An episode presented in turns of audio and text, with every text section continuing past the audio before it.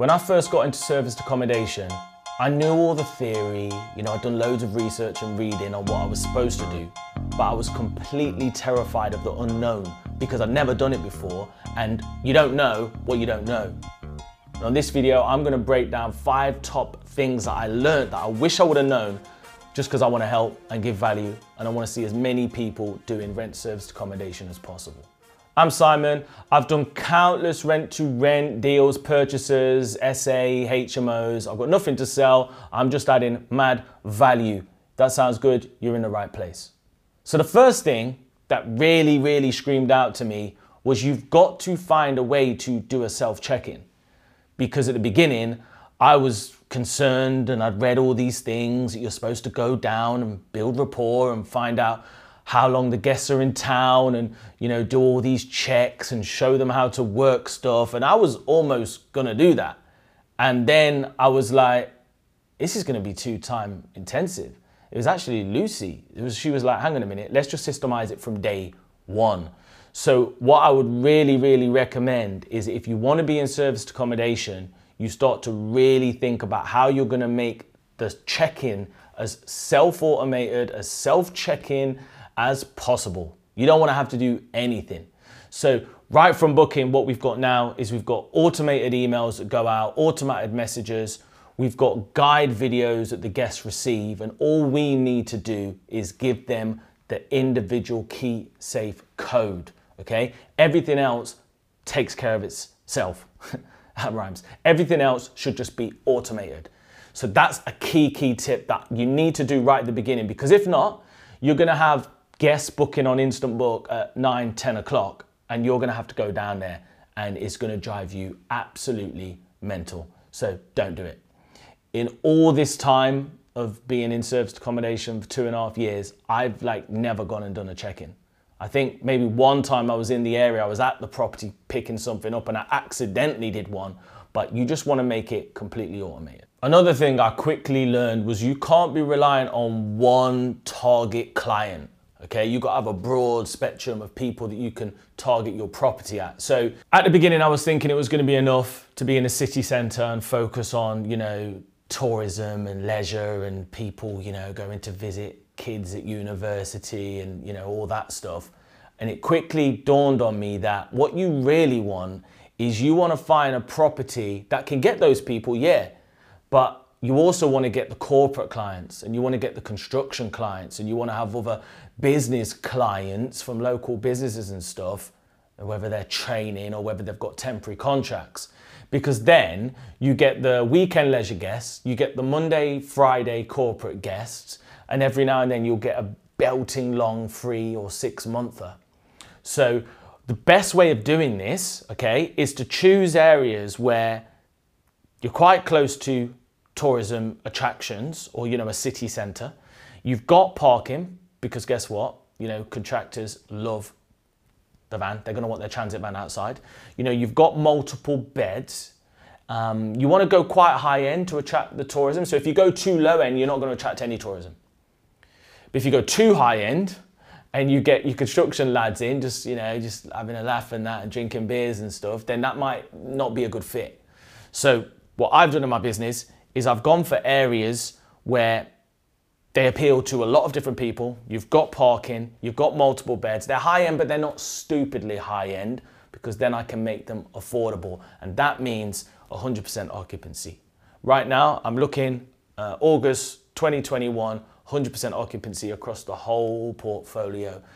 And it's a good place to be.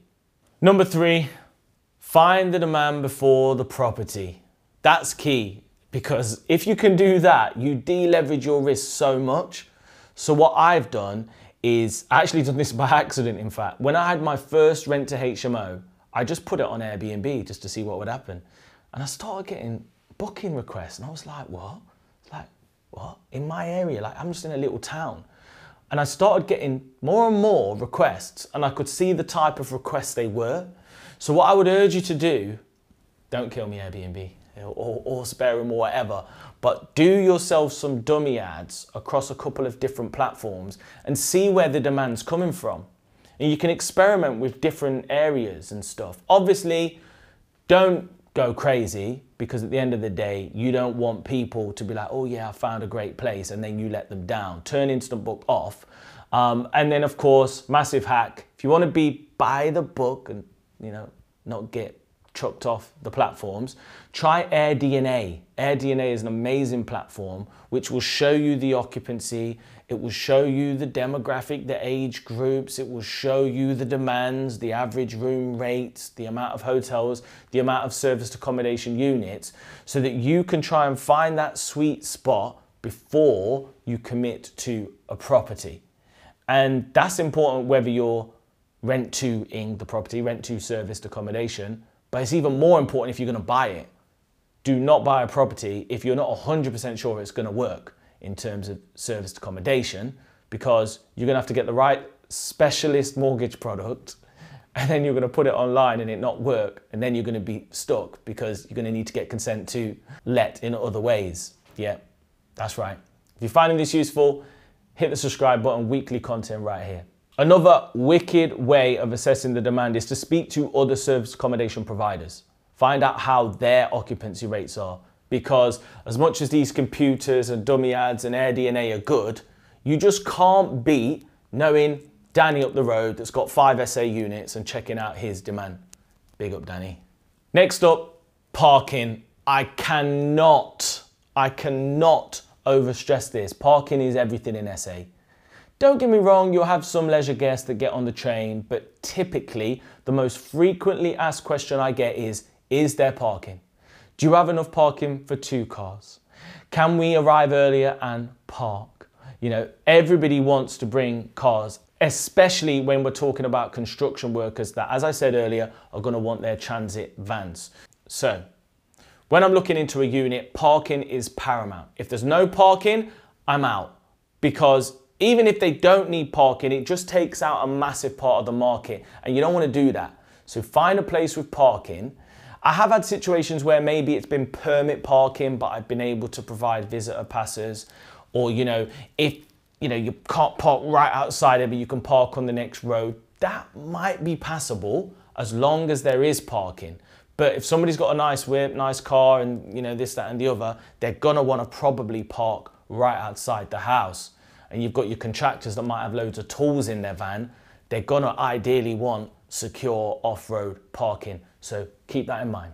Last but not least, and I found this out the hard way, you want to do due diligence on your guest. Don't cut corners here, okay?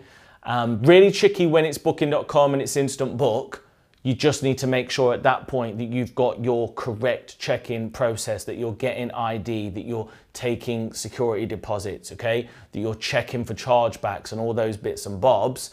But on Airbnb, a lot of the time, especially at the moment, I'm choosing to turn off Instant Book so I can look into the guests. And I've had situations this week where I've looked at guests, in fact, happened to me at the weekend. I got a booking request. It's for two nights, Friday, Saturday night. I actually initially was thinking about approving it. On closer look, I could see they'd had no reviews, they'd just joined, they had no profile picture, they lived about a mile up the road from the property, and there were just too many red flags. So I just declined it. So you want to make sure that at the beginning you do your due diligence and you take your time and then make sure that you've got the security features in place in terms of at the property and in terms of your checks before people come into your property. Because that's the thing with SA, it's all good until it's not all good. And it's hard to teach that. You ain't really gonna learn that on the course until you get a deal and you actually try it out. I actually just got a phone call a minute ago and found out that apparently the guest that's coming in has got two pit bulls and I was completely oblivious. They've not asked me for permission. It says on the T's and C's, no dogs. Now I've got to make a phone call. Awkward phone. I love dogs, but boy, you know what I mean? You've got to make a phone call. So make sure you do your own due diligence and make sure you've got systems in place before you let guests into your property. It could save you thousands and thousands of pounds. So rent service accommodation, it is a beast It's a beast. So low money in and massive lumps of cash possible. Some of my units are doing over two, three grand net a month right now. And one of my mentees actually had a 12 grand net, net, net, net, net, net cash flow month from just four units. How many of them do you need to change your life? If you found this useful, hit the subscribe button, check out all the content, hit the like button, comment below with any questions, and I'll see you in the next video.